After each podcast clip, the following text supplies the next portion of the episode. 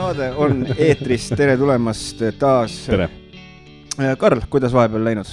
väga kiirelt on läinud, nagu näeme, kõik kevad on ikkagi tulnud, kevad on südames, kevad on silmis, kevad on peas, kevad on kätes ja jalgades. tööd on palju rohkem, kui peaks. tõsi, tõsi, tõsi, mõnus on olnud mul on hea meel, et kevad on siin. kes mõtleb, et miks eelmine nädal ei olnud saadet, siis oli sellepärast, et suur reede. suur reede, värvisime siis, mune äh,. värvisime mune äh,. Ja jah, jätsid ukse vahele lihtsalt, need on ilusad sinised. aga on küll, jah aga igal juhul, meil tegelikult külaline on kohe-kohe stuudiosse jõudmas, et vaatame ruttu uudised ja meelelahutus maailma üle või? ja vaatame selle üle, vaatame, mis uudised vahepeal on toimunud ja mida, mida kuulutatakse meie kallis vallas. Nii, kas sul on, kas sa teed otsa lahti? ja ma teen kohe ilusti otsa, otsa lahti, lahti., nice. et äh, üle-eestiline jutuvestmisfestival Ööbikuööd kaasab kogu Tartumaad. Eesti Rahvakultuuri Keskus korraldab kolmandat korda jutuvestmisfestivali Ööbikuööd, mis toimub üle-eestiliselt äh, kuusteist kuni kakskümmend üks mai. festivali keskseks ideeks on kuulamine kui kogukondi liitev praktika. vot, äh, et selleni on natukene aega, eks me järgmistes äh, kordades räägime sellest juba lähemalt, aga kuusteist mai on esimene päev, siis on seitseteist mai, kaheksateist mai, üheksateist mai, kakskümmend mai ja kakskümmend üks mai. toimuvad erinevad äh, vestmised erinevates kohtades. täpselt nii. ja aprill on veteranikuu. naiskodukaitse Elva jaoskonna tegevliige Marina Liinar, Nõo vallavanem Maano Koemets ja Nõo vallavalitsuse ametnikud kutsuvad kõiki endale sinilille märki soetama kahe tuhande kahekümne kolmanda aasta kevadel kogutakse raha, et toetada veterane ja nende lähedasi ning tervishoiu valdkonda laiemalt. sinilille sümboolika müügist saadav tulu aitab koostöös Pärnu lahe Rotary klubiga luua Pärnu randa ujumisvõimalus ka puuetega inimestele, soetada Hiiumaa haiglale vajalik videokolonoskoop ning koostöös Paralümpiakomiteega luua Kiviõli seikluskeskusesse parasuusatamise võimalus väga õilsad asjad. Ma olen täiesti nõus. Ja veterane saad siis toetada järgmisel viisil, ostes ja kandes sinilille märki või käepaela. Või tehes annetuse kodulehel annameau.ee või siis hoopis osaled hoopis sinilille jooksul, mille kohta saab juba täpsemat infot annameau.ee kaldkriips veteranikuu kaldkriips sinilillejooks või hoopis jooksust sul ei piisa, tahad pikemat asja, siis saad osaleda Sinilille rännakul ah,. ja selle raks. kohta leiad ka infot annamau.ee kaldkriips veteranikuu kaldkriips Sinilille rannak nii, ja siit äh, on hea kohe edasi minna selle peale, et kuusteist aprill nii. toimub Naiskodukaitset tutvustav heategevuslik üritus. No vallamaja ees, kuusteist aprill kell kaksteist kuni kell viisteist päeval. no vallamaja ees tutvustatakse Naiskodu kaitset ja Ole valmis äppi, õpetatakse elustama ja kaevikuküünlaid valmistama. Eh, kohapeal Ukraina köök, eh, saadud tulu läheb Ukraina võitlejatele termokaamera eh, soetamiseks ja kaasa võtta sularaha. ehk siis see pühapäev nüüd no vallamaja ees kell kaksteist viisteist heategevuslik üritus no super. saab ka Naiskodukaitsega liituda, meie kahjuks küll vist ei saa, võib-olla saame ka, ma ei tea, moodsad ajad. võib-olla, kui me hästi küsime. Ehm, no seda peab oskama hästi küsida. naiskodukaitse meespool toetajaliige. toetaja, toetajaliige, jah. ja siis äh, on ilmunud ka Nõo valla lehe kolmesajas no, lehenumber, aprillikuu juubeli lehenumbris on siis millal, kuidas ja kes olid Nõo valla lehe alguse juures, vallalehe toimetuskolleegiumist. Nõo vallas alustas tööd uus välisvabatahtlik ja Meeri küla arendamise selts räägib Meeri maitsetest et väga tore, et Nõo valla lehel juba kolmesajas lehenumber, kellele see millegipärast äh, postkasti ei jõudnud, saab äh, lehte Nõo raamatukogust, vallavalitsusest või siis äh, helistada telefonil viis üks üheksa üks neli üks üks üheksa või e-posti aadressil vallaleht at nvv punkt ee. pidu, pidu, pidu, kolmesajas lehenumber, see on võimas.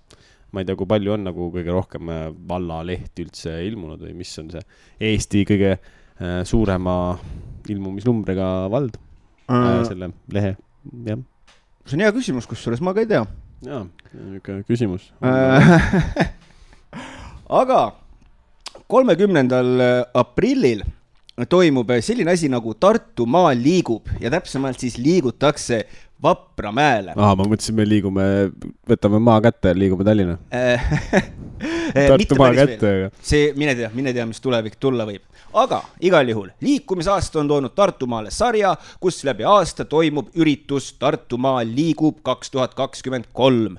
kogu pere liikumissari, mille raames on kaheksas omavalitsuses võimalik nautida kaheksat erinevat liikumisviisi. kolmas etapp kolmekümnendal aprillil toob osalejad Vapramäele mõnusale matkale erinevaid liikumisviise harrastama. Ja start siis matkale toimub vähemalt siin meil kahest erinevast kohast. kell üksteist kolmkümmend Nõo vallamaja ja, ja samuti kell üksteist kolmkümmend Elva spordihoone juurest. Toimub siis ühisstart ratturitele, jooksjatele, kõndjatele ja Wow, raja pikkus on siis Nõost alustades neli koma üks kilomeetrit ja Elvast viis koma kolm ja rada on märgistatud ja raja lõpus on ka joogipunkt, et seega keegi ei tohiks ära eksida, kui lähed eh, siis eh, rada läbima. ei, ei jää, ei jää janusse ka, et äh, saad juua ja. täpselt, täpselt ja lisaks eh, nii Nõost kui Elvast startides toimub kepikõnni treenerite poolt tehtud lühikoolitus. Vapramäele jõudes ootab pirukas ja tee, fotonäitus ning lastele mõeldud loodusmängude töötuba. Ja oi. Samuti on võimalik tutvuda ka Vapramäe loodusmajaga väga tore üritus, soovitan kindlasti kõigil minna, eriti see aasta on ju liikumisaasta ka veel. Äh, täpselt nii mm, -hmm. täpselt nii, nii on ja mis on alati tore, on see, et ei ole ka mingit osavõtutasu, et tasuta Jaa. värk, mine kogu perega liikuma ja võit tuleb koduõuele. ja, ja väga hea.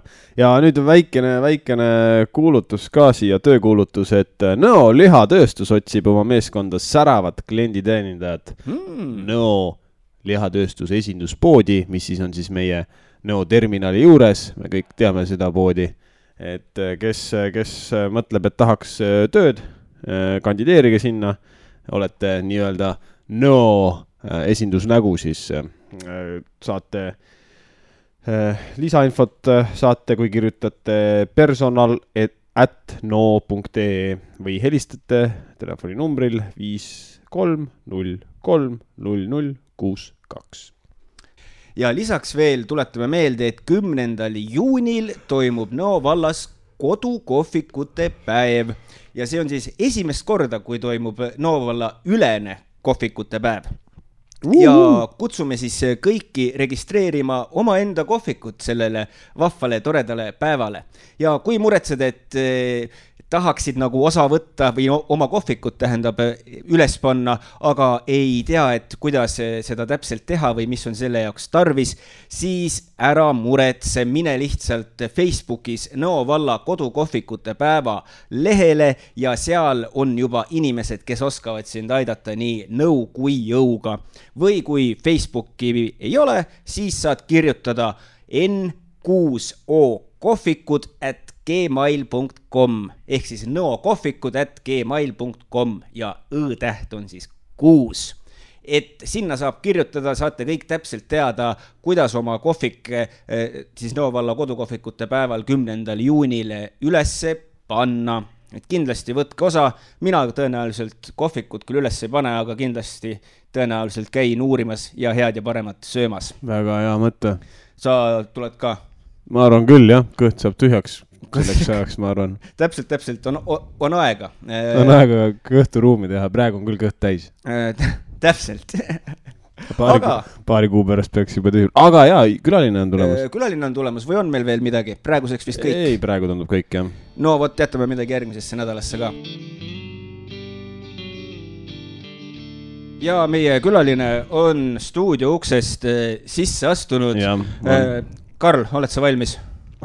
Ma loodan. väga hea, see enesekindlus sinu hääles annab ka minule enesekindlust. meil on täna külas eh, Taio Andressoo. aitäh, et sa leidsid aega, et meiega siia tund aega juttu ajama tulla ja me alustame oma küsimus, oma küsimust jah, oma saadet sellise nüüdseks traditsioonilise küsimusega, mis koosneb kolmest see küsimusest. Miku Radikas. see on jah, tema ütleb selle kohta minu radikas. aga, et tegi, siis vaata, tekitame sellise eksistentsiaalse kriisi ja on kuidagi kõigil mugavam olla. et räägi oma sõnadega ka alustuseks siis natukene, et kes sa oled, kust sa tuled ja millega siis täpselt tegeled? minu nimi on Taivo Andressoo ja ma tulen Tõraverest tegelikult. oo, siitsamast. jah, aga noh, ma ei ole põline nii-öelda nõukas või, et ma olen sisse rändanud siia ikkagi mm. -hmm. et üks blondi peaga tüdruk mu ära sinna meelitas ja, ja sellepärast ma sinna sattusin nagu. väga tubli tüdruk, väga tubli tüdruk, see on üks viis, kuidas nõukaid juurde saada.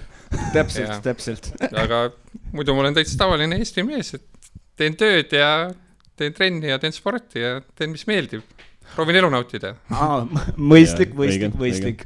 aga ütlesid, et eh, tavaline Eesti mees, minu teada päris tavalised Eesti mehed sellise ekstreemspordiga väga ei, te, ei tegele, sest ma, võib-olla ma ei ole siis päris tavaline võib-olla. aga. sa oled ebatavaline, ma ei tea, miks ekstreemsporti teed. Eh, pea, peaks hakkama, võib-olla hakkama puurikaklusega tegelema aga, aga. no esimene puurikakluse event, Mikk aga tegelikult, kui millest ma praegu räägin siin ekstreemspordi maailmast, et räägin siis äh, mootorratastega mäkke tõusmisest ja motokrossist või kas see enduro on natukene teine asi või võib öelda motokross siis?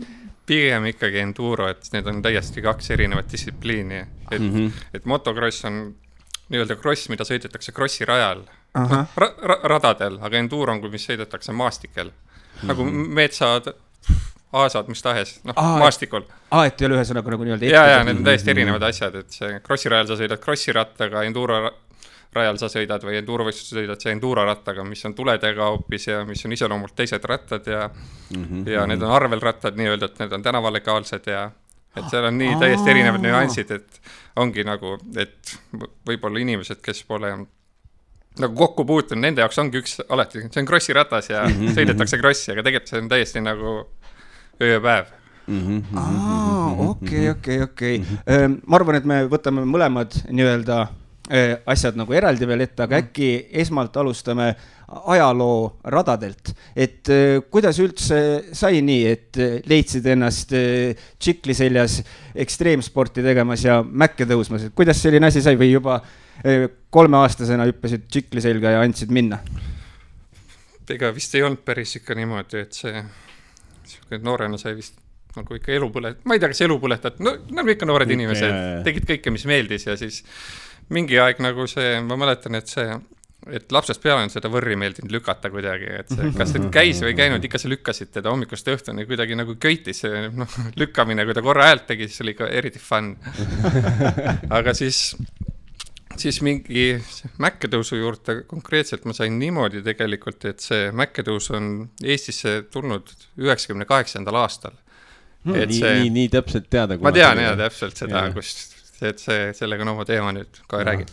ühesõnaga, et see on üheksakümmend kaheksa aastal tehti Eestis esimene mäkketõus ja selle tegi Vallo Põder alias Volts, ütleme okay.. jah, ja ta on maal täpselt üle tee mul naabrimees nii-öelda noh, ema, tema ema elab seal, ühesõnaga, et me oleme ühe küla mehed.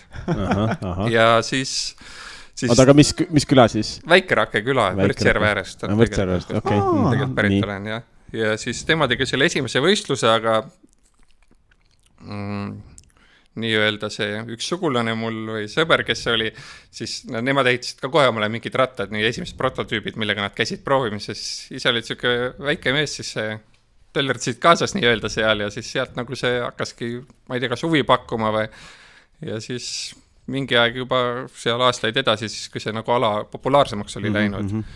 siis, siis, siis ma ei teagi, mille pärast mulle usaldati ka, et saad ka proovida või midagi ja, ja siis kuidagi ma proovisin ja lõpuks siis ma nagu, ma ei osanud tegelikult üldse mitte midagi, aga teised vist oskasid veel vähem vaata. ja siis ma ei olnud nagu päris viimane ja ei olnud päris esimene ka, aga nagu noh, võib-olla noored mingi noorelt ikka nagu oled andekam võib-olla seal, kui vanad peerud juba ja hull julgem. võib-olla küll ja, ja siis kuidagi hakkas ikka köitis ja siis juba varsti ostsin omale esimese ratta ja tegin ise omale mhm, ratta ja mm, -hmm. ja siis nii ta on järjest kasvanud. see on siis see mäkketõusuratas? jah, mäkketõusuratas. aga see nüüd siis, ma saan aru, erineb äh, nii-öelda enduro päris korralikult. päris korralikult. ja, ja need on nagu spetsiaalselt ehitatudki need mäkke sõitmiseks, et sa sõidadki taga seda kümme-viisteist sekundit on see aeg, mis sa sõidad seda distantsi, et sul Aha. ei ole vaja seal, et neil ei ole jahutusi, neil on teised tagarehvid, neil on pikad, teljevahe pikaks viidud, et noh mm -hmm., kui on mm -hmm. sihuke, me sõidame ikka päris negatiivseid nurkasid ka mõnikord. Oh. no on olnud jah, siukseid, ütleme rohkem kui siis, mis see on, see on sada kaheksakümmend, üheksakümmend kraadi, noh jah, ma arvan, isegi negatiivseid on olnud jah. ja, ja, aga, aga mis see, kuidas see siis nagu äh, sa teed sellest tavarattast teed siis selle mäkketõusuratta? jaa, et meil on mäkketõusul tegelikult nii, et meil on võistlusklasse, kolm klassi on seal. et ongi, on nagu krossi klass, nii-öelda, need on stokkrattad, ongi, sõida krossi rattaga või enduro rattaga mm, -hmm. et seal on meil mingi rehvi piirang on lihtsalt, et me ei tohi panna sinna mingit kulprehvi alla mm. -hmm. et aga peab olema tavaline krossiratas ja seal mingi surnud mehe nõue on. siis on single class. surnud on, mehe, okei okay,, räägi sa ära. jah, siis on single class, mis on üks silinder mootorrattad mm. -hmm. noh, üks silinder ja siis seal on ka teljevahe mingi minimaalne, mis meil võib olla pikkuselt ja noh, seal me kasutame kulprehve ja voltidega rehve, et noh, mm -hmm. võimalikult ja, ja ja et siis on nagu unlimited klass, nagu on kuningate klass või nagu see kõige kõigem klass, et see, et seal on enamus rattad ehitatud ikkagi tänavaratastest, mis on siuksed tuhat pluss kuubikut ja niimoodi. ahah, et see, kas see kuninglik või mis, nii-öelda, et seal võid teha, mis palju raha on? see on nagu piiramatu, palju raha ja palju mõistust on, ütleme. et võid kõike teha aa, okei, okei, aga mis, oota, mis see surnud mehe? surnud mehe lüliti on nagu see dead man või kill switch või kuidas nad kutsuvad. see on nii-öelda, kui sa maha kukud, et ta seiskab selle, see on puhas ohutus aa, okei okay,, et muidu kukud maha ära. ma mingeid videosid olen Mäkkadest näinud, olen näinud küll, kus see, kus see seal lõpus tavaliselt siis vahepeal või mingi hetk, kui see nagu ratas paneb nagu alt ära mm, -hmm. me, mees jääb maha ja siis ta peaks nagu seiskab mootori nii-öelda, et see rattarehvid ringi ei käi, et kui sa sinna otsa kukud mm, -hmm. muidu sa võid viga saada või noh, ohutuspoolest. ja, ja, ja, ja okei okay., aga kuidas te eh, Eestis siis äh, Eestis pole mägesid, nagu teame, või Munamägi on, siis pole mägi et mis see äh, kriteerium on või kuidas see nagu mis on mägi või, või see tõus, kus sa pead nagu ülesse minema või pikk see on või, või...? meil ongi Eestis niisugune probleem, et meil ei olegi tegelikult mägesid meil on mingid Aa. karjäärinõlvad lihtsalt ja see, meil ei ole mägedel pikkust või noh, jah, mägedel et meil ei ole pikkust nendel asjadel ja siis meil ongi nagu niisugune noh, poolvägisi me tahame siin kõik sõita ja teha seda, et siis see ongi nagu hästi tehniliseks tehakse meil neid, et tehakse mingeid hüppeid alla ja siis kaevatakse auke, et sihuke nagu, et noh, et sa ei saaks hooga sealt minna, vaata, et mm -hmm, noh, mhm. et noh, tehakse võimalikult raskeks neid asju. ahah, ahah, ahah et kui ei ole mingit mäge, siis peab mingi, mingid muud asjad leiutama. nojah, tavaliselt ongi, et see ongi see väike lühike mäejupp, mis seal on, aga sellele eelneb ikka tükk-tükk jama ennem, mille sa pead ületama, et sinnani jõuda. aga võib-olla korraks, võib-olla inimesed, ma ei tea, keegi kuuleb mäkke tõusmisest täiesti esimest korda praegu, et äkki räägime selle nii-öelda nagu selle võistluse sellise olemuse ka ära, et ma saan aru, et eesmärk on siis nii-öelda võimalikult kiiresti jõuda sellest võimatust üheksakümne kraadisest asjast mm. nagu tsikliga üles niimoodi, et sa sinna peale jääksid. no võidab see, kes on kõige kiirem nii-öelda, et me sõidame ikkagi aja peale, aga kui mm -hmm. sa mhm. nagu üles ei suuda sõita või ei ole võimalik, siis sõidetakse meetreid.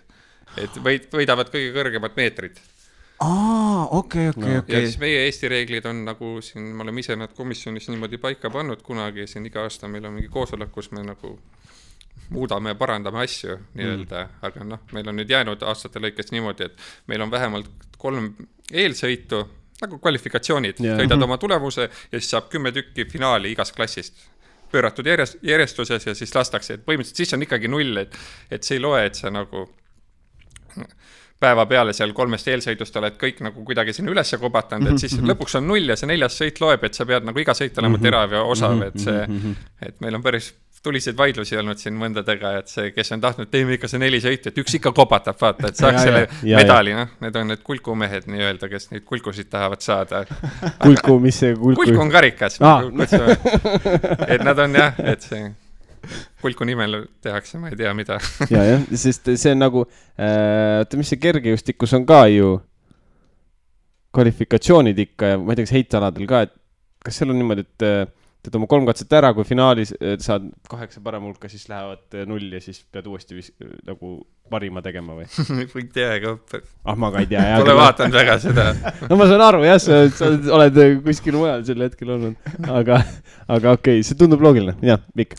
ma siin korra jäin mõtlema nagu sellest tšiklist endast, et ütlesid, et sinna mingisuguseid jahutusi ega midagi ei tehta, et mm. mul on nagu tunne, et mis peale igat sõitu siis või peale igat võistlust siis lihtsalt ehitad uue ratta või, või nagu ei ole ikka niimoodi, et see noh, Krossi klass on väga lihtne, et sinna panedki selle surnud mehe ja noh, rehvi, mis meil ei ole lubatud, kulprehvid, paned sinna, ma ei tea, kas mõne tummisema mustriga rehvi või noh, et seda haaret tagada. seal on nagu lihtne, et sõidetakse tavalise rattaga, aga nagu need teised kaks klassi, et et seal ikkagi nagu ehitatakse juba, et mul on konkreetselt nagu see single klassi ratas ehitatudki ta on enduro ratas tegelikult olnud, et samamoodi on see teljevahe pikaks viidud, mul on kõik, mida vaja ei ole, noh, minimaalseks visatud, et juhtmestik on isegi noh, ära kärbitud mm, -hmm. kaal, kaalu, et vähemaks saada, et nagu minimaalseks kõik, noh, sinna ma olen muidugi jahutusi jätnud, siuksed asjad, kuigi seda ei ole vaja isegi, et sa paned käima, sa sõidad see kümme sekundit ära ja, ja siis ta, noh, tuled alla, sul on aega, aega on rattal jahtuda nii-öelda aa, okei okay., aa nojah, muidugi, sest sõit ise ei kesta nagu. jah, me sõidame ajaliselt tegelikult nagu ülivähese nagu hooaja peale, et see mingi sõidu, noh, ma ei saa öelda, et seal sõidutunde tuleb nüüd, seal tuleb sõiduminuteid pigem, et ma arvan, et võib-olla seal terve hooaja peale meil siin Eestis on kuus etappi, et kui sul ongi kolm kvalifikatsiooni ja üks sõit, et siis see võib-olla seal iga kord see tsikkel käibki sul minut reaalselt, et see noh et seal tulebki võib-olla paar tundi aastas seda nii-öelda mootori käimisaega seal. aga, aga ma saan aru, et sa, sa ehitad siis ise seda tsiklit? jah, ma olen kunagi selle ehitanud omal ise ja see, noh, õnneks selle Mäkkedestu rattaga on nagu, kus ma just ütlesingi, et me eriti ei sõida nendega väga palju mm, -hmm. et selle arvelt tegelikult ta ei kulu ka vaata, kui sa teda ei loobi ja ei lõhu. et siis ta kestab nagu ikka ja, väga pikalt, võiks öelda, kui ei juhtu mingeid lolle asju. aga, aga kas see kas see on niimoodi, et kas see reegel ka, et igaüks peab ise ehitama või, või...? ei ole, kui on raha, siis vii kõige kallima ja parema mehe kätte, kes teeb sul aa, Eestis on ka niisuguseid mehi või? no kindlasti on, kui, kes raha paneb ju kõik liikuma, et see no,, on mehi, kes see... ehitavad jah, kui vaja.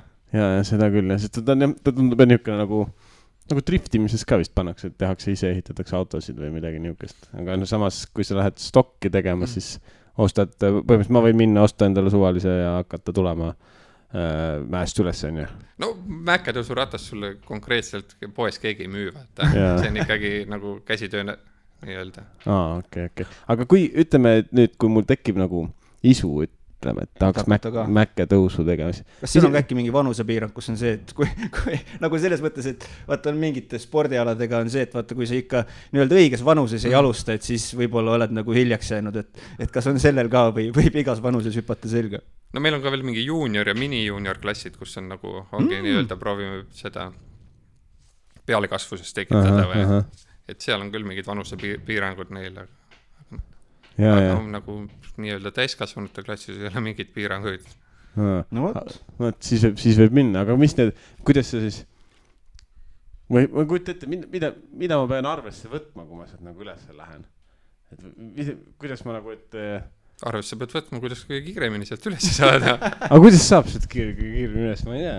ega see, kui mul on kõige võimsam ratas, see vist ei tööta või? ei tööta jah, et see aeg on näidanud, siin on, ongi mehi, kes on nagu rahakotiga lööma tulnud kunagi, aga noh, eks peab endal ka oskusi olema, eks see okei okay,, see ikkagi nõuab et, äh, aastatepikkust. no sõiduoskus peab olema jah, et see, ütleme, et see mäkketõus kui selline, mina võtan seda nagu vahealana või vahespordina, et see on niisugune äge meelelahutus mulle mm. -hmm. aga noh, mhm. põhioskused või trenn on ikkagi, mis ma teen enduro-rattaga, et sõidan kestvussõite ja siukseid nagu kõikvõimalikke asju, et see, noh, see arendab ja õpetab, et too on niisugune lihtsalt fun'iks.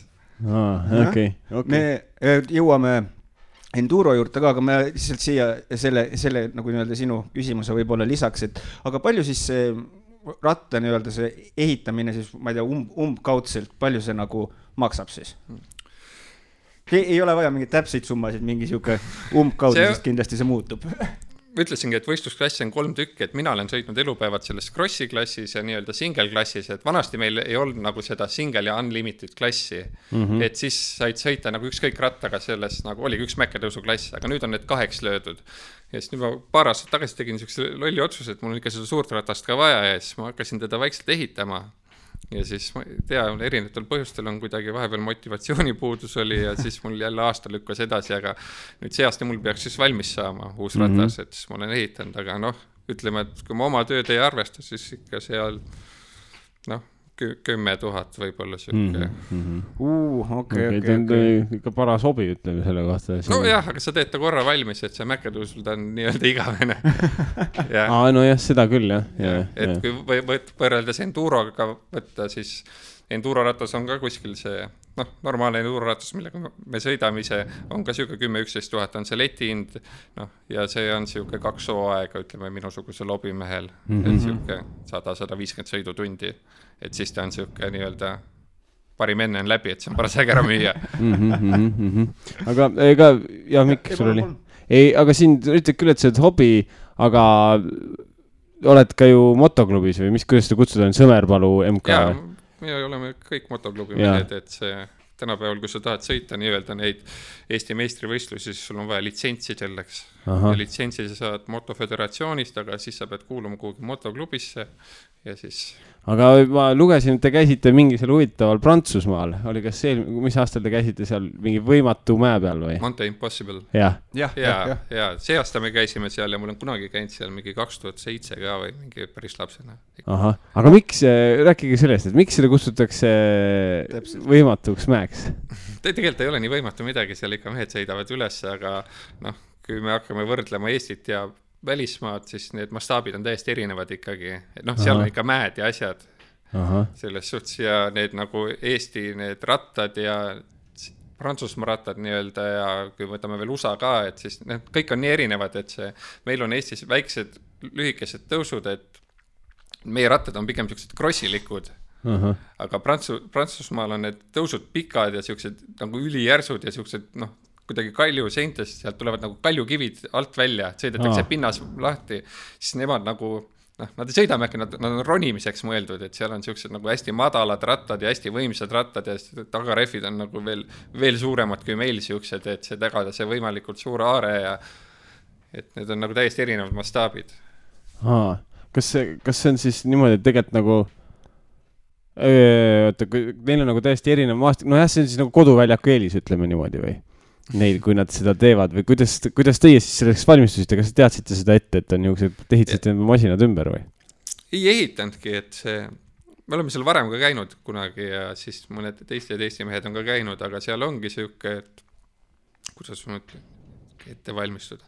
no mina läksin see aasta omale väikse rattaga nagu, et seal ei, et prantslastel seal ei olegi väikseid rattaid tegelikult, et nood mehed tahavad nagu siukest võimast ratast saada, millel on hästi palju jõudu et see väike ratas nagu väsib ära mingi distantsi pealt, et sul ei ole seda jõudu lihtsalt, ta ei vea mm.. et see aasta meil oli täpselt, sõitsimegi sinna mingi kohani ära, et noh, kus seda purakat oli vaja, siis tundsid, seda jäi väheks, et noh, eks kui oleks kõvem sõidumees, siis see kõvem sõidumees sõidaks selle väikse rattaga ka kõrgemale ja ma tean, et sealt kunagi, kas oli mingi šveitslane või kes on sõitnud sealt väikse rattaga üles isegi, et noh, et sa pead ikka kõvem sõidumees olema, aga mina, mina nii kõva sõidumees ei ole.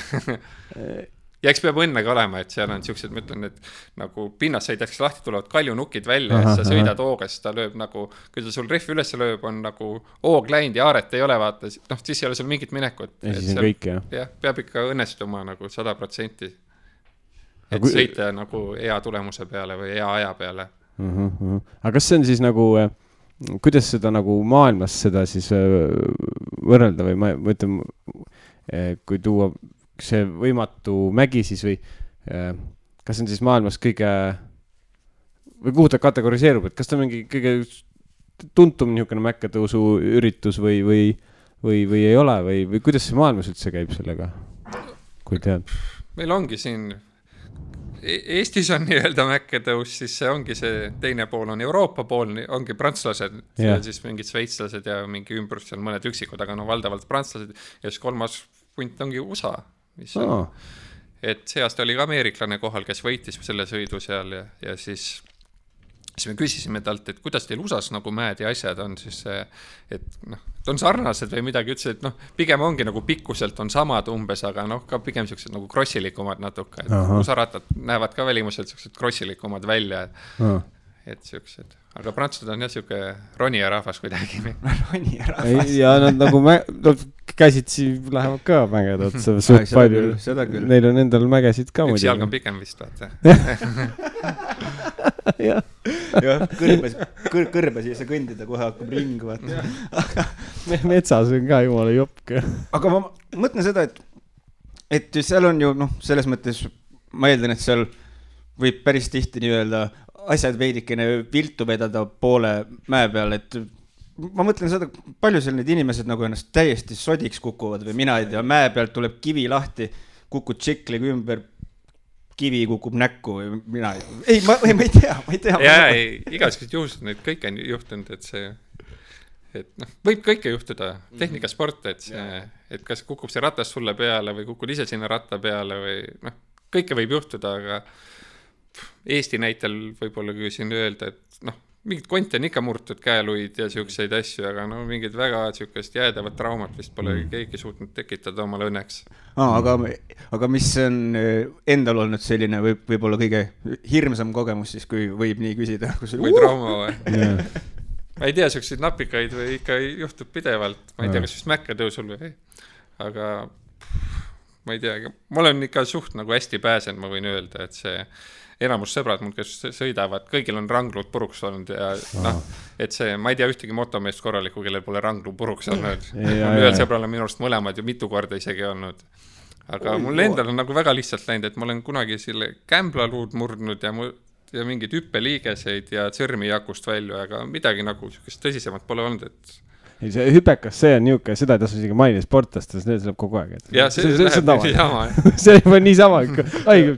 et kui see ei ole nagu katki, siis ei ole õige sportlane ja selle järgi tunneb ära. viimane kord ma vist hüppeliigest läks täpselt veel isegi ennem võistlust niimoodi, et see nii-öelda kodus ratast ette valmistades astusin kuidagi valesti ah.. ta võib suht, suht kergelt minna küll, jah. nii, jah, aga ma arvan, et praegu liigume siit mäkketõusust, liigume nüüd natukene en-, enduro juurde, et vaata, ütlesid, et sealt on nagu need sellised napikamad lood ja asjad ka tulnud, et see siis on nagu ennem sai mainitud, mis on siis krossisõidu ja endurosõidu erinevus on see, et ei ole otsest rada, kus sa sõidad, vaid sa sõidad mäestikul siis on ju, või noh, Maastikul. maastikul, mitte mäestikul, jah, vabandust, vabandust. Eest, Eest, Munamäe ümber tiirutad seal. nii, aga nüüd see Munamägi ajas mul mõttejada sassi. nii, enduro, nii, alustame sellega siis algusest peale, mis oli siis selline esimene võistlusvõistlus, kus siis sai nii-öelda pihta hakatud sellega? ma tean täpselt, meil oli just, me sõidame niisugust Lõuna-Eesti sarja, peab üks mees nimega Urmas Peegel ja siis see ongi nagu Lõuna-Eesti harrastajatele mõeldud see enduro või krossi sari või kuidas mm, -hmm. kuidas nagu noh, maastikumootorrataste sari, teeb ka mingi ATV-dele ja asjadele. siis ma mäletan täpselt, et see, mul on sellest teise koha karikas, see on punane silikaattellis. teine koht, et mul on see nii hästi kuidagi meelde jäänud, et see oli mul esimene võistlus üldse kunagi nagu nii-öelda enduro või kestvuscrossina Hmm. et see samast küla pealt mul üks, üks vanem sõber oli juba ostnud omale ratta ja siis tema oli nagu rohkem sõitnud ja siis kutsus mind kaasa, et see, lähme sinna võistlusele. ma mäletan ja siis tema jäi kolmandaks, mina olin teine, sellepärast on see kuidagi hästi meelde jäänud ja sihuke mingi veteran võitis tookord, et tundus nagu võimatu, et seda veterani üldse kunagi kätte saab. aga ma, aga tundub, et võtsid ikkagi ära mingi hetk, jah? nojah, nüüd on ta ikka kalendriga seal kuskil tagapool. aga kas, tekib kohe küsimus, et kas on mingi äh, kestvuskrossi või enduro värk, et telliseid king-, antakse? ei, see ongi pigem see nii-öelda see Piksepini karikasari, et see, see aasta täituski viisteist aastat, et see ongi siukse pika ajalooga ja algul.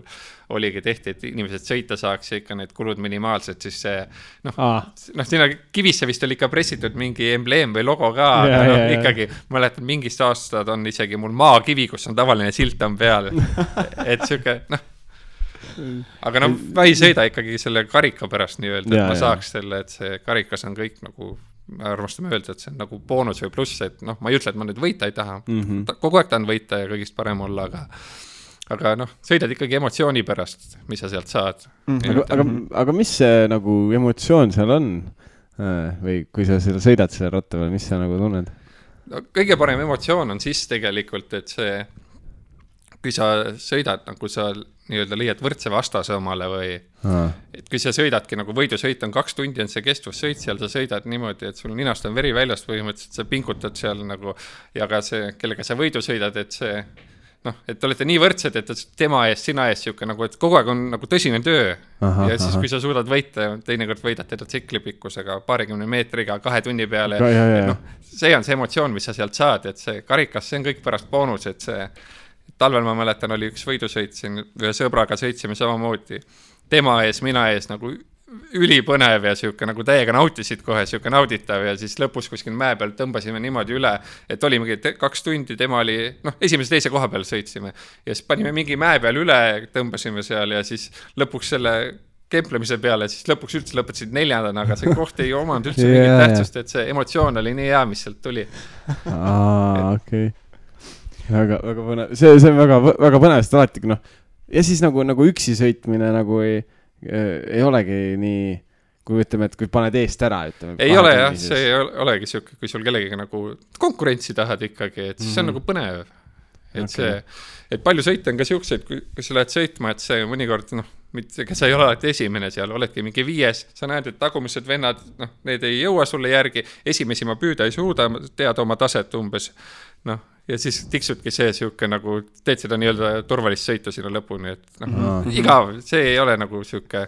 aga kaks tundi sõites on ju selles mõttes, ma ütleks, et suisa väga pikk aeg, sest ma olen äh, klapperjahil näinud, noh mm -hmm., kuidas äh, ka enduroklassid ringi lasevad ja ma olen, endal on mul privileeg paar korda elus kuskil nii-öelda, äh, kuskil siis selles, mis need, mis ma tahan öelda nüüd järved? ei, ei, ei, ei, ei, noh, nagu kaevandus teise sõnaga. karjäärid. karjäärid, jah, vot täpselt, aitäh. karjääris sõitnud ja mitte nagu krossi, vaid nii-öelda proovinud ettevaatlikult liivas hakkama saada mm. -hmm. ja peale ühte ringi ma olin juba surmväsinud ja ütlesin, okei okay,, poisid, mul mhm. juba käed on surnud, et, et et kas, sest ma eeldan, et see nõuab ka sellist nagu väljaspool sõitu siis sellist ikkagi füüsilise vormi hoidmist, sest see on ju ulme füüsiline seal kaks tundi nii-öelda väriseda selle ratta peal ja mitte ainult tee peal sõita, vaid hüpped, ma ei tea, muda, värgid vahel.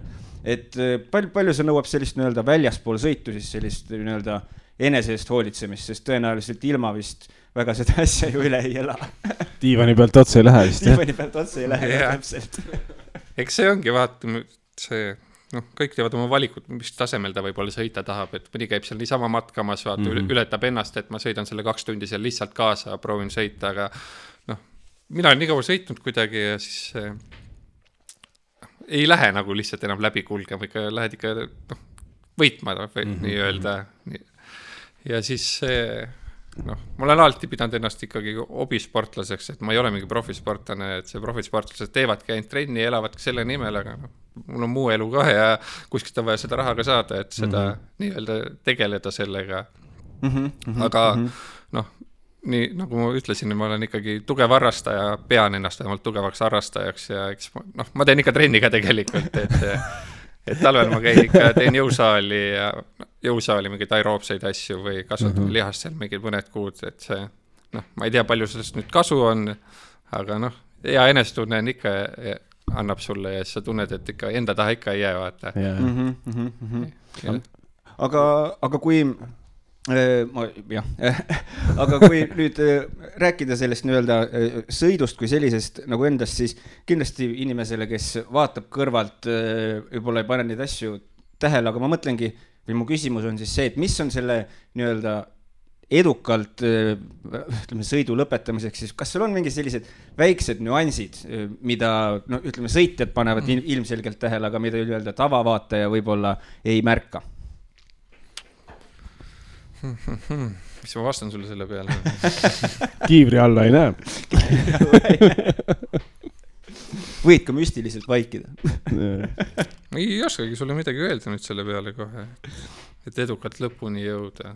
eks me kõik jõuame lõpuni, aga see ongi täpselt see vahe, nagu ma ütlesin, et see noh, kas ma jõuan seal esimesena või mm -hmm. kuskil tagaotsa peal, et see ongi, et see, mida rohkem sa trenni teed ja harjutad, seda noh, paremad sul koge kogemused või oskused on, vaata, et seda kõike nagu nii-öelda võimalikult turvaliselt ja hästi lõpp, nagu lõppu tulla mm. -hmm. no jah, selles mõttes, et ega vist on jah, vintskus äkki on ka päris hea sõna pika peale või? nojah, see vahepeal ma mõtlen küll, et miks me teeme seda või et see noh, sa oled nii jahe või läbi täiesti, sa ei jõua, aga sa ikka teed seda ja siis sa oled üleni porines, sa pärast pesed päev otsa seda ratast kõike ja see noh, ja sa maksad reaalselt sellele veel peale, et sa saaks seda teha seal kuskil põlvini muda sees yeah. või noh, miks põlvini isegi rinnuni teinekord ja siis see, noh, see kuidagi, kuna ei ole nagu noh, nagu ma ütlesin, ma olen harrastaja, siis see, mul ei ole see sõiduoskus kindlasti nii hea nagu nii-öelda profidel, et see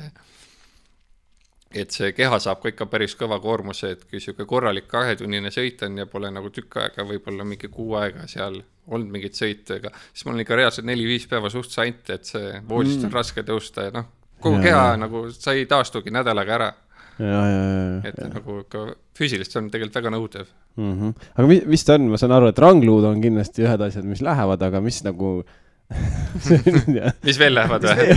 mõtlesin nagu, et mis need nagu, et äh, nagu kui sa teed trenni, et kas, mis see lihasgruppidele tegelikult äh, keskendud või on seal eraldi või ei ole või on üldine lihtsalt või?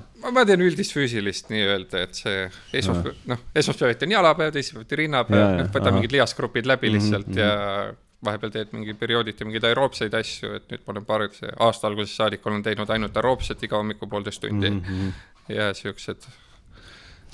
see tundub nagu sellest lenksust kinni hoidmine kaks tundi tundub nagu raske tegelikult.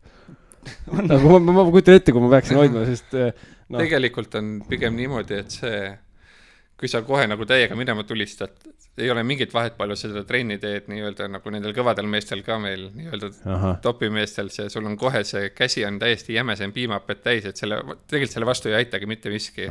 et noh, mida rohkem sa teed, et ta nagu võib-olla on leebem või noh, ta Mhm. läheb natukese aja pärast üle, aga kohe lööb ta täis nii või naa kõigil okay.. okei, okei, start on, start on ära, viissada meetrit kõigil oh,, kõigil no sa hoiad ennast nii kramplikult lihtsalt peal seal, et Aa. see ongi pigem see vahe, kui sul on nagu väga hea sõidutehnika, siis tegelikult see ratas kannab sind ennast, mitte sina ei pea ratast viima. Mhm. Et selle arvelt on sul nagu lihtsam omal vaata, keha ei tööta midagi nii palju okay, aga kui sul ei olnud nagu sõidutehnika halb, siis see ongi see, küll sul jalg kukub raua pealt ära, siis see kogu see sättimine ja siis see noh, kõik mingid mõttetud lihased teevad tööd, mida ei ole vaja samal ajal. noh, see väsitab ja koormabki. vot selle nüansi pealt ma vist mõtlesingi, vot neid väikseid yeah. asju, et mis see et sõidutehnika vist on. No Tehnika, number üks on tehnika jah ikkagi, et kui sul on hea tehnika, siis sa võid igal pool kiiresti sõita. aga kas või os- oskad sa sellest nii-öelda heast sõidutehnikast ka natukene lähemalt rääkida, et ma eeldan, et see ka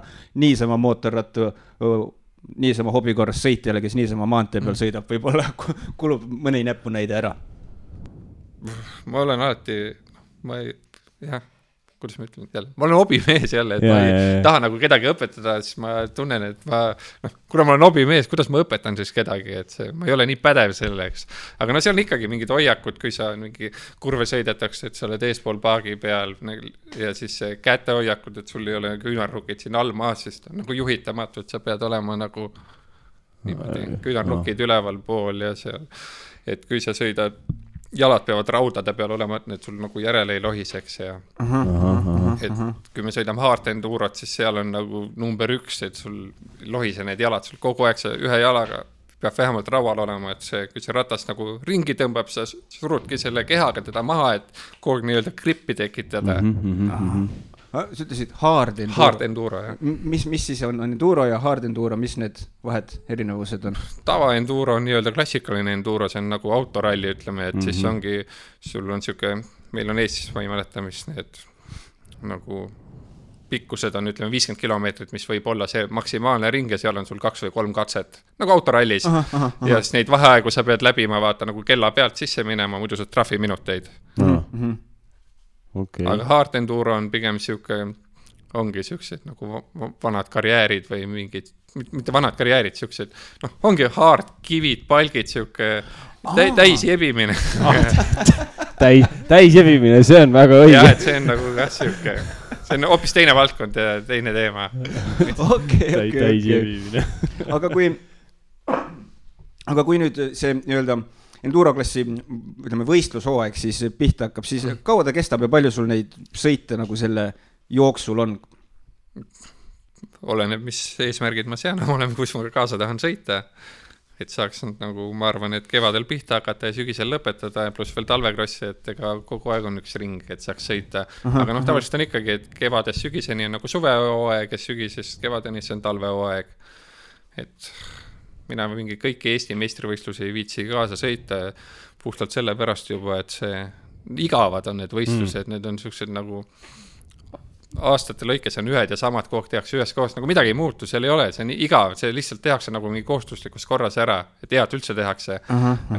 et sõidamegi siin nii-öelda neid, me kutsume külakonkadeks neid külameeste sarju nii-öelda või aga noh, ma ei ütleks, et see nüüd nii külameeste sari ka enam ei ole, aga siin on ka tase päris sihuke, et kõik see... ongi tulnud, et kui oma meistrikaid ei viitsi, nii igavad me oleme siia ja no pigem ongi siuksed osad on need mehed, kes käivad seal meistrikatel oma seda kulkut taga ajamas ja siis see, mina olen pigem sihuke vend, et mulle meeldib igal pool sõita. ma, ma tahan, et oleks äge või fun, et see, ma ei viitsi mingeid igavaid asju sõita mm. -hmm, mm -hmm. Mm -hmm.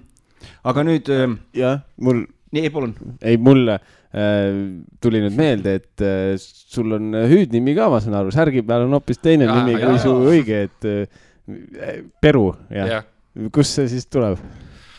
selle ma sain kuradi surnud vanaisalt päranduseks. et see, ma pigem olin, olin sihuke vend või ma ei tea, kas ma nüüd, eks ma ikka olen nüüd ka, et see, et hakkasin ühte naela lööma, et juba lõin teist ennem kui selle ühe lõpetasin ja sealt see nimi tuligi niimoodi.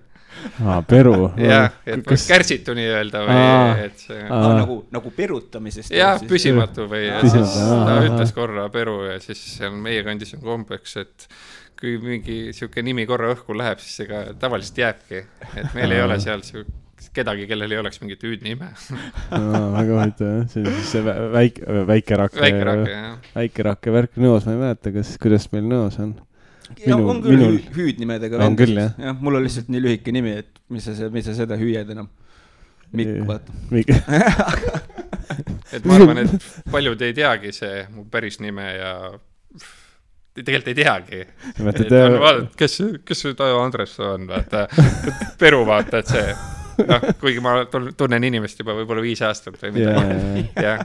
aga see on siis see nii-öelda motoringkondades, jah? Kas... pigem see on vist üleüldine juba, et on nagu välja kujunenud, et see, ma pigem mingi aeg oli see, et see, kui koolis käisid, siis kutsuti veel nagu Taioks, aga siis nagu kõik kutsusid Peruks, et see, kui keegi ütles Tajo, siis nagu ei osanud tähelepanu pöörata väga enam. aga kas sul endal on ka niimoodi, et kui keegi ütleb, et Tajo, et siis, siis aga mina ei, nüüd ei ole enam, aga mingi aeg oli täpselt jah, peale kooli, et ma mäletan, mul ka, mul kutsutakse alati perekonnanime järgi mm -hmm. nagu Bussav ja siis keegi ütleb Karl on ju, pikka aega, et niisama, aa, jaa. mina, jah.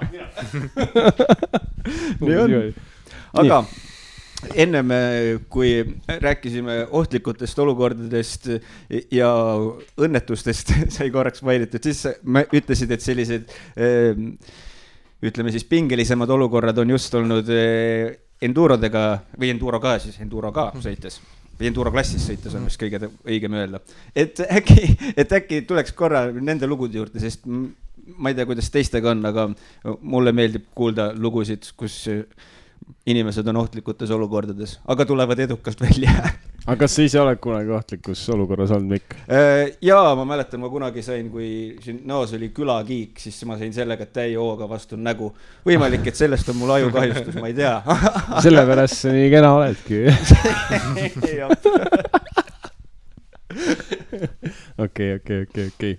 Eks kestvust sõites on need kiirused ja asjad suuremad ja see, noh, seal tekivadki see kui sa sõidad nagu pa paar tundi, et siis see ongi lõpus see väsimusfaktor tekib juba, et mm -hmm. siis mhm. hakkavad need vead nii-öelda sisse tulema mm, -hmm. et noh, mhm.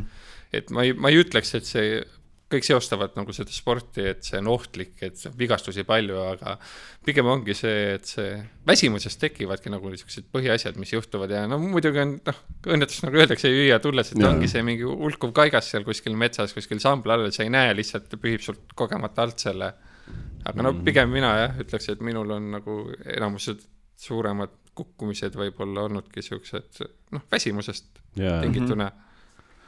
-hmm. loogiline, loogiline. kui loogiline. ma väsinud olen, ma kukun voodisse noh. näiteks see on täiesti loogiline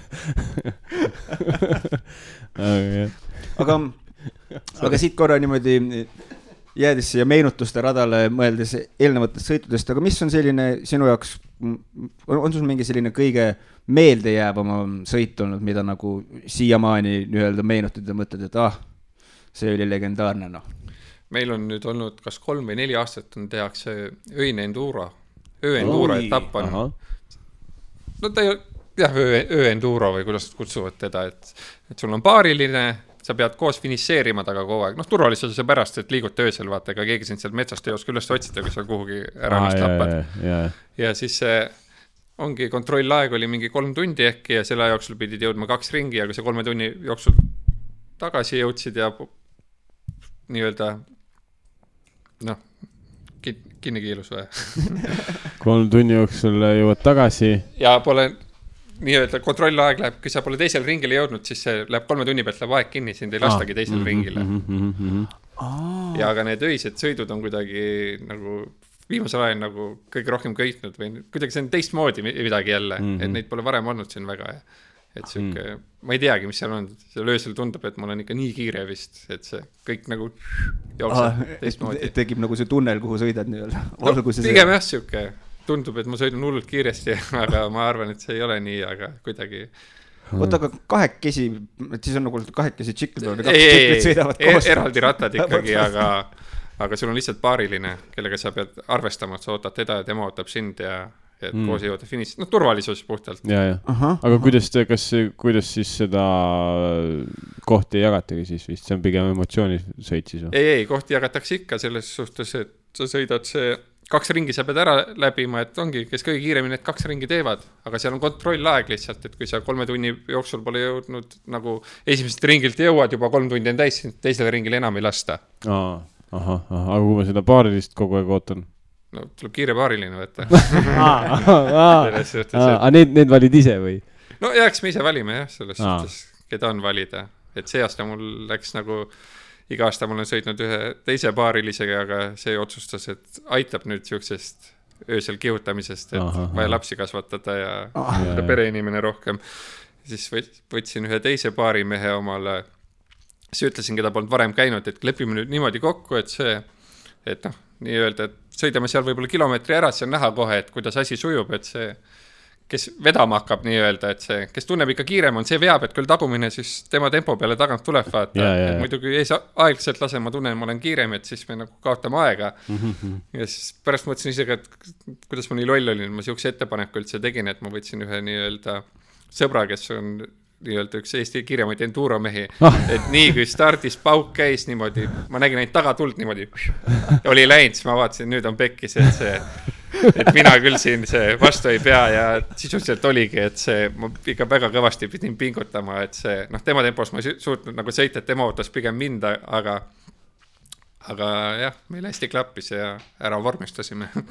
aa, kuidas siis, mis te vormistasite ära, mis mõttes? no esikoht. aa, noh, niimoodi tagasihoidlikult, noh, jõudsime lõppu, noh, esimestena. esimestena, aga noh, muidu muidu okei okay.. oota, aga kus see siis, kus see toimub, kas see toimub iga aasta nüüd nagu samas kohas või kuidagi erinevalt või? Valgamaal on seda tehtud jah. aa, okei, ja see aasta siis ta on nüüd ära toimunud, seega. ei, see on tavaliselt sügisel mingi üks etapp lihtsalt. aa, okei, okei, okei ja ma saan aru, et seda saavad inimesed potentsiaalselt vaatama ka tulla. jaa, aga seal öösel midagi väga ei ole vaadata, tulevihud Vaat- kihutavad. Oh, väga kõva. ei no aga olgem ausad, ralli vaatamine üleüldiselt on ju niisugune ops, ta läks. on küll jah, on küll jah. aga korraks äh, tulla äh, siit äh, ekstreemspordimaailmast nagu korraks välja nii-öelda siis selle juurde ka, et mis sa siis äh, nii-öelda teed, et oma hobi rahastada siis? no mis sa muidu teed, jah mis? sa muidu teed, kui parasjagu ei äh, ole äh, ratta peal? mis ma ikka teen, tööd teen. maju ehitame tavaline ehitustöö. ja, ja, ja, ja. ja ega mis see vaba aeg ongi, vaba aeg ongi see kõik, mis ma mootorrattaga sõidan ja suvel proovin hästi palju jalgratast sõita või noh, mis hästi palju, võimalusel nii palju kui jõuad ja Mhm, ahah, talvel niisama käid trennis, suvel ei viitsi käia seal jõusaalis, siis on nagu väike vaheldus, et talveperiood treenid seal, suvel teed väljas asju ilusa ilmaga ja mm -hmm. siis ega ongi, talvel on mingid talvised krossid, mida ma sõidan, suvel on suvehooaeg jälle ja et siukest, eelmine aasta ma võtsin nagu eesmärgiks, et sõidaks võimalikult palju või noh, mingid kindlad sarjad, mida ma tahtsin kaasa sõita, siis ma lõingi kokku, tuli mingi kakskümmend seitse võistlust mingi siis oligi, et aga läks väga paljuks ka, et oligi viis päeva töö, laupäev võistlus, pühapäev lõunani pesed ra- ratast, hooldad järgmiseks nädalavahetuseks pesed riideid, et noh, põhimõtteliselt ei olnud enam vaba aega, et siis naine tuli korraks, vaatas, et aa, ee, ei ta, ta nagu normaalne ja leplik. siis on jah, ja, ja, Aga- aga ei, siit korra nendest nii-öelda tulevastest üritustest, ma saan aru, et öönduro on nüüd eh, sügisel, aga ütleme nüüd siin sellel eh, suveperioodil siis eh, rääkides võistlustest, mis on tulemas, et kas on mingisuguseid selliseid võistlusi, mida sa näiteks soovitaksid, et kuhu võiksid inimesed tulla just nagu vaatama? Mm., et kus on nagu sellist nii-öelda siis ütleme, kas seda show elementi või, või kus siis on, mida vaadata, et kui ööenduros jah, sa lihtsalt näed tuld pimeduses minemas, aga jah, et meil hakkas nüüd tegelikult kolm nädalat tagasi lõppes viimane sari, nii-öelda see Lõuna-Eesti Piksepini sari, kus on nagu talvel, kas oli kuus võistlust või iga nädal või iga kuu on üks võistlus mm. -hmm. et see, see sari nüüd lõppes ja siis nüüd hakkas nii-öelda teine sari, mida ma tahan kaasa sõita, see on EESS, et Estonian Enduro superseerias okei okay., et see on sihuke noh, teistmoodi sari, et mulle see meeldib väga, et see, siin on nagu mingi seitse või kaheksa võistlust ja kõik nagu distsipliinid on erinevad. et nüüd meil al- algaski see siin paar nädalat tagasi oli nagu talvine kestvuskross esimene kaks tundi mm, -hmm. siis nüüd tuleb klassikaline enduro etapp on kohe siin mai algul Le, Leigol siinsamas lähedal Aa, Leigo okei. maastikul, et noh, seda võib kindlasti vaatama tulla, et see sihuke, seal on äge reljeefne maastik erinevalt mu, muust Eestist, mis meil on täiesti sile. et noh, seal on võib-olla natuke vaadata, siis peale seda on kohe Hard Enduro etapp, mis toimub mm, kus ta on nüüd, Kohtla-Nõmme kaevandusmuuseumi aladel, seal on need Aher, Aheraine mäed ja see on sihuke hard see võib ka päris äge olla, oi, nagu sa päris- ütlesid, jebimine. ja ta on jah, jebimine. ta on ka äge. ja siis ongi siis üks etapp on meil mingi mäkketõus, mis põimitakse sinna sisse, siis üks on tavaline klassikaline kestvuskross, kaks tundi veel. siis tuleb veel üks hard enduro laadne etapp ja ma ei mäleta, mis veel, ühesõnaga kõik distsipliinid on erinevad, et selles suhtes, et ei võida nagu nii-öelda üks mees, kes on ühele asjale pühendunud, vaid sihuke universaalne mees. Kes teeb kõike. jah, et see sari vist on nüüd kolmas aasta meil, jah, kolmas aasta, et eelmine aasta õnnestus teiseks jääda. Paar aastat tagasi siis ühe stardi magasin maha, jäin juttu ajama, siis läks nagu nahka kõik too, too aeg. pauk käis ära, ma ajasin parklas juttu, siis pärast hoidsin ka peast kinni, piinlik oli. aga see on huvitav. jah, siis too aasta olin neljas ja siis muidugi üks etapp on äh, super enduro, nii, nii-öelda see on sihuke, tehakse Tartus iga aasta eelmine aasta oli see ralli WRC-ga samal ajal selle raames tehtud, et see aasta vist on ka ta sama, sama ürituse raames nii-öelda. ja see on ka siis sinna Vabaduse puiest selle sada meetrit edasi, sada meetrit tagasi, siis pantakse teistakistused, nii-öelda palgid, rehvid uh, -huh. ma ei tea, kiigud, mingid vanad autod, millest üle sõita, mis tahes sihuke, see on nii-öelda super enduro.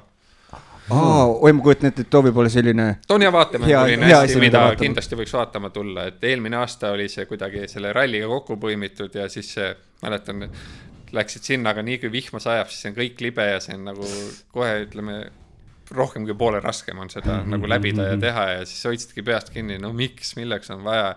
aga siis täpselt kui meie sõit hakkas, lõppes vihm ära ja sihuke hästi palju rahvast oli linnas ja sihuke nagu kompaktne ala ja sihuke melu ja elu, mis tekkis seal, et inimesed olid ümber ja sihuke nagu sead sulus seal nii-öelda ümber kinni topitud, et sihuke nagu, aga mis ta, on ka siis pikem sõit või on sada edasi-tagasi? no ütleme sada meetrit edasi, sada meetrit tagasi sihuke aga kas ta on nagu ring, sõidad mingi? ja ovaal, ütleme, sõidame ovaali, et sihuke ongi seal mingi sõit on võib-olla seitse minutit pluss Ah, ring, et sul noh, seal lööb käe kohe nii jämedaks, seal ainult mingi töö tegemine käib. ja, ja, ja, ja, ja, teda on kindlasti inimestel huvitav vaadata, et seal nagu käsi jämedaks läheb, siis vennad loobivad rattaid ja lõ- lõhuvad neid, et aa, okei, ja lõhkumist on alati tore vaadata, vaata inimesele millegipärast meeldib see, kui need rattad lendavad, lõhuvad, et mina enda rattaid ei loobi ega ei lõhu. aga noh, eks mõnikord ikka lased vähe pikaks. jah, vaata Jah. sa nagu tead, vaata kui palju raha ja asju sinna on läinud, et otseses mõttes on kahju, vaata, et okei okay,, ei tahaks väga vist visata seda. tahtlikult ei lõhu ja neid. jah, ehitad ise valmis, siis nätaki, lõhud ära, nii, see ei ole hea. aga korra, no võib-olla rääkides natukene tulevikuplaanidest, aga samas võib-olla ka natukene minevikust, et on käidud öö, Prantsusmaal öö, mäkke, mäkke tõusmas, aga kus veel öö, väljamaal on võistlemas käidud, kas siis mäkke tõusuga või, või enduras? Rootsis olen mõned korrad käinud ikka ja kunagi oli Norras, Norras on käidud ja, aga nüüd Skandinaavias on nagu see kuidagi maha vaibunud või ei tehta enam võistlusi, et siin mm. Rootsis pigem tehaksegi aastas üks seal mingi vana motoklubi on, kes teeb mingi klubi sünnipäeva raames alati seal ühe võistluse. et seal on pigem, pannakse rõhku sellele õhtusele peole kui sellele võistlusele, aga no ikkagi teine koht ja või teine riik ja koht ja mägi, et tahad ikka käia mm, -hmm. oleme käinud seal, et viimati käisin vist kaks tuhat kaheksateist, siis võitsin, võitsin ära seal oo, nii-öelda nice. enda klassi jälle. ja see aasta käisid ka mingid poisid meil seal, siis nemad võitsid see aasta ära seal. see on hea, see on aga hea. tulebki välja, et tegelikult päris ikkagi, et eestlased on siin kõva entusiastid ja tegelevad sellega, prantslased ja siis Euroopas ega ei kõik ole ja- jah, selles suhtes Euroopas, et, et täpselt kui see üheksakümmend kaheksa aastal, kui see mäkketõus hakkas, siis kümme aastat hiljem meil oma Eesti mees Urmas Põldmaa sõitis juba, siis oli Prantsusmaal mm või, siis sõitis juba ennast kümnendaks meheks maailmas, noh. Urmas Aa. Põldmaa on ka siin, ütleme, hästi pika enduro ja krossi ajalooga vend, et ta on nagu noh, ta on professionaalne sportlane olnud, et Mhm, mhm. et sealt vist sihukest tulemust oodatagi. aga kas see ongi siis nüüd eestlaste kõ- kõrgem saavutus olnud praegu? ma arvan jah, et Urmas vist uh. -huh. jah, aga kunagi ta, ta on sellesama nii-öelda Monte Impossible, Urmas on kunagi, seal on ka Prantsusmaal viis etappi või siis Ahah. ta, ta on ühe korra selle isegi ära võitnud. Et sihuke, väga põnev, aga kuidas, mis, kui Eestisse tuli üheksakümmend kaheksa, siis kuna see maailmas nagu see üldse see on tegelikult vist väga vana ala, äkki jah? mingi, ma ei tea, võib-olla kas sada aastat on juba, ma arvan, USA-st on see vist alguse saanud kõik. ahah. Jah, no inimesed- neil tulevad ju huvitavad ideed et. Eestisse ka see Volts, kui ta korraldas, siis ta väitis vähemalt, et, et ta oli sihuke mees, et too aeg sõitis M-iga kogu aeg ringi ja et saigi isu täis, et tahaks midagi ägedat teha, siis ta oli näinud kuskil seal MTV pealt neid videosid, et Ah. davai, nüüd hakkame Mäkke sõitma. Veni-, venitas oma M-i pikaks ja läkski, läkski nagu pall veerema ja siis siis kasvas, kasvas, et, et see aasta vist peaks olema kakskümmend viis aastat nii-öelda Mäkke tõusu Eestis. Mhm. jah, kaheksakümmend kaheksa tuliski jah, jah, ja siis jah, Peaks jah olema,, jah, jah, jah. jah. aga kui, oota, ja, aga Skandinaavias sai võistlemas käidud en-, enduroga, enduro klassis jah? jah, aa, ma, ma jah, siis korra sinna minnes, Ah, aga, aga, aga mis seal oli selline kõige, ütleme siis, sinu arust kõige võib-olla meeldejäävam sõit ja kuidas ta võib-olla erineb siis Eestis sõitmisest? me käime aastas paar korda, oleme käinud aastas korra käiakse, on tegelikult see Rumeenias sihuke võistlus. Nii. nagu Red Bull Romaniaks. see on üks maailma raskem hard enduro, see etapp nii-öelda. Seal on, sõidetakse, ma ei mäleta, kas viis või kuus päeva on sõidupäevad, nagu esimene päev on linnas proloog, samasugune nagu see super enduro, mis ma rääkisin siin mm, -hmm. on seal tänava peal ja siis seatakse selle järgi oma stardipositsioon ja siis minnakse mägedesse, aga noh, Rumeenias on mäed nii-öelda seal on ikka mäed-mäed no.. nojah, seal on mäed ikka, et seal on nagu teine teema täiesti, et siis me oleme niisama seal käinud nagu sõitmas. ja siis üks aasta mul õnnestus isegi niimoodi, et me läksime niisama sinna, sama aeg kui see võistlus on, siis läksime matkama sinna. Aga siis mingid eestlased meil sõitsid seal ja siis mul üks sõber oli mingi ennem seda võistlust just sõrmeluud ära murdnud ja siis ta proovis seal sõita ikka, aga tal hakkas nii haiget tegema, et siis kolmas päev ütles davai, et nii-öelda lõime tsiklitel numbrid ringi ja siis läksin neljas päev tema eest juba peale. ja siis sain kaks päeva sõita nagu nii-öelda seda kõik elu ja melu võtta sealt, et, et oli päris äge katsumus. aa, et tema nime alt siis? ja tema nime all tegin, sõitsin seda.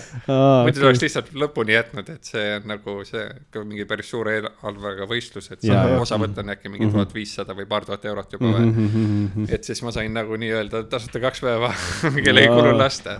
aa, väga äge, ja, ja, ja siis, ja, ja kõik, kõikidel oli nagu täitsa okei okay., ma mõtlesin, et kas keegi saaks pahaseks selle peale või ei. seal on mingi, ma pakun välja, et äkki mingi kolm-nelisada võistlejat, et see keegi ei jooma neid, vaata.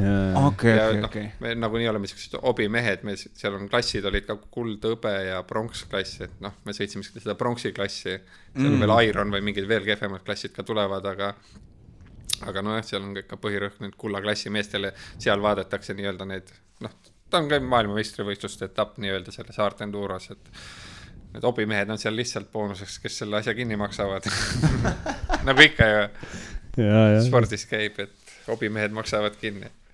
jah, jah, mingi, mingil määral Mingil küll, määral, jah. mingil määral küll jah, siis seal jah, aga samas muidugi, miks, ega nad vast ikka see jõud läheb neil selle peale, et seal palju, ma ei tea, kui palju see niisugust pettust üldse, ega keegi ei taha vist teha tegelikult niisugust asja, siis tahavad ise sõita ju, nagu ma aru saan. ja ei, no tal oli lihtsalt, tal nagu tervis ei lubanud, käsi oli katki ja jäme ja siis no ega me sõitsimegi oma fun'iks seal lihtsalt, et samas oli äge võrrelda ennast seal, teised Eesti mehed ka sõitsid veel, et see noh, ikka suutsid enam-vähem samasse auku tulla. ja no siis on hea jah.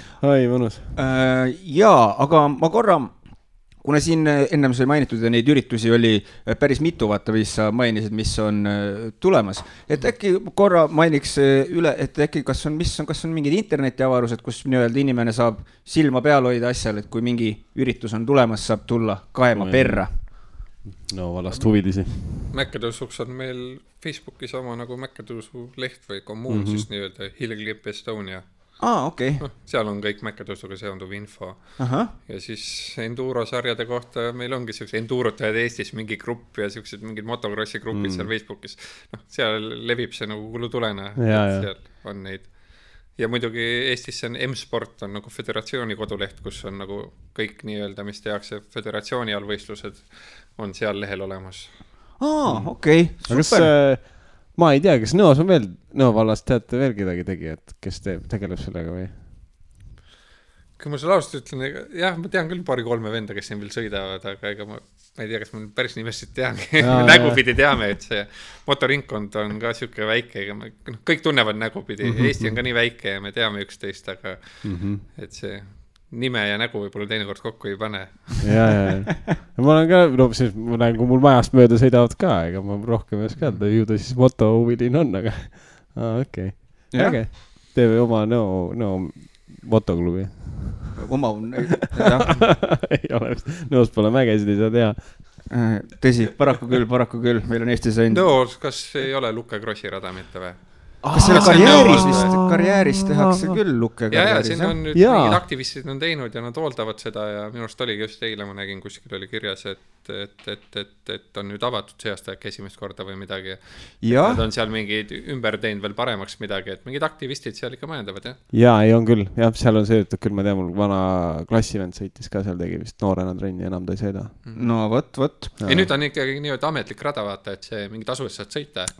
et selles suhtes, et muidu ongi need probleemid, et see kõik käivad ja sõidavad, kus ei tohi ja siis noh, ongi, et ahah. käiakse ja kaabitakse, et aga on ametlik, siis on noh, oi, aga võib-olla mul praegu tuli sihuke, ma mõtlesingi, et vaata, sa ütlesid, et on probleemid, et inimesed sõidavad kohtades, kus võib-olla ei tohi, et aga mis on sellised, ütleme siis võib-olla sinu arvates sellised parimad kohad Eestis, kus nii-öelda hobi korras saab inimene sõitmas käia, kes võib-olla praegu mõtleb, et mul on tšikkel olemas, aga ma ei taha enam naabrit piinata.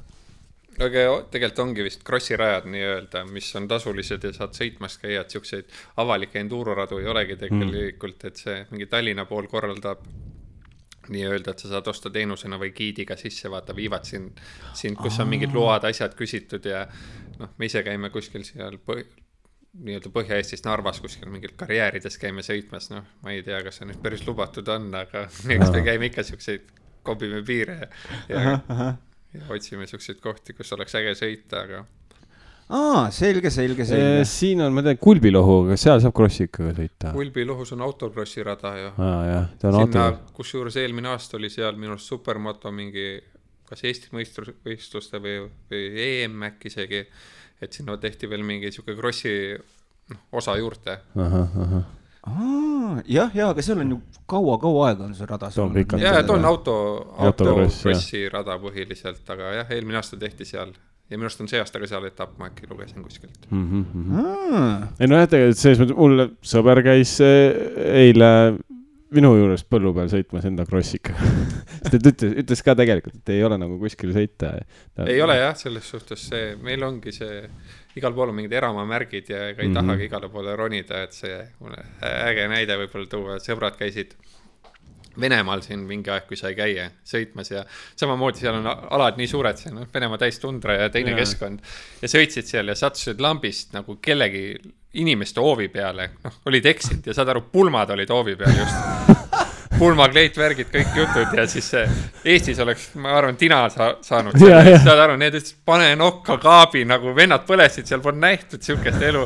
Need puurisid, möllasid, tegid seal siukest kildu ja kuradi visati viis, pakuti viina ja siuke nagu maru äge. Nad siis panid kuskil täitsa, täitsa. ja nad olid eksinud, ühesõnaga sattusid ikkagi siuksesse kohta nii-öelda. keset pulma, point võõraks nii-öelda mootorrattaga. see võib ikka päris, päris meeldiv olla, sa oled kusagil keset ei midagi põhimõtteliselt ja siis lihtsalt põhimõtteliselt sõidad pulma sisse, noh, nagu ma saan aru. ja, ja ma arvan, Eestis oleks see ikka olnud väga hull mingi probleem või kindlasti, rikud pulma ära, aga seal nagu ikka näpud püsti kõigil. jah, ja kujutan ette, kui seal nagu, võib-olla Eestis ka, kus piirkonnas sa nagu satud, et kui oled kuskil nagu ütleme, ma ei tea, Võru poel või niisuguse, niisuguse Lõuna-Eesti niisuguse kaugemas kandis, seal võib-olla on ka kõigil rõõmus, aga Tallinna kandis siis on kindlasti võib-olla või Harjumaa, no võib-olla ma siin Nojah. sean stereotüüpe, onju, aga, aga võib-olla, võib-olla. võib-olla, võib-olla ma ei tea, tõesti. ma ei tea, aga meie tund on vaikselt täis tiksunud. On. ja tavaliselt me nii-öelda lõpetuseks alati küsin või noh, mina küsin, Karl ei küsi seda kunagi, aga, aga mina küsin, alati see on ka selline küsimus, mida kõigilt külalistelt on küsitud, et kas sul on mingi selline mõte või tsitaat, mis on kuidagi jäänud eh, nii-öelda kahe kõrva vahele ja mida võib-olla tuletad meelde sellisel argil hallipäeval või hallil argipäeval. siis, kui see käsi täis on juba. siis viimapet täis on, tuletab meelde, et hoia kinni. ma arvan, et ei olegi võib-olla siukest, mida ma meelde tuletan, aga ma võin öelda seda, et see, et esimene koht võidetakse, teiseks jäädakse, et, et, et jah, see mulle alati on ruumi parandada. See mulle meeldib, See see on, mulle äh, meeldib. sportlaste värk vist. ma ei ole sportlane, ma olen hobisportlane okei, noh, aga seal on see võistlusmoment ikka sees. on, on, on, on. muidugi, muidugi on aga suur-suur aitäh, et sa leidsid täna selle tunnikese meiega siia rääkima tulla. jah, soovime sulle palju-palju edu ja loomulikult loodame, et absoluutselt paned kõik võistlused kinni, noh. ma ise ka loodan. sest, sest teises, teiseks jäädakse ju. ja teiseks jäädakse jah. aitäh. jah, aga aitäh teile kutsumast.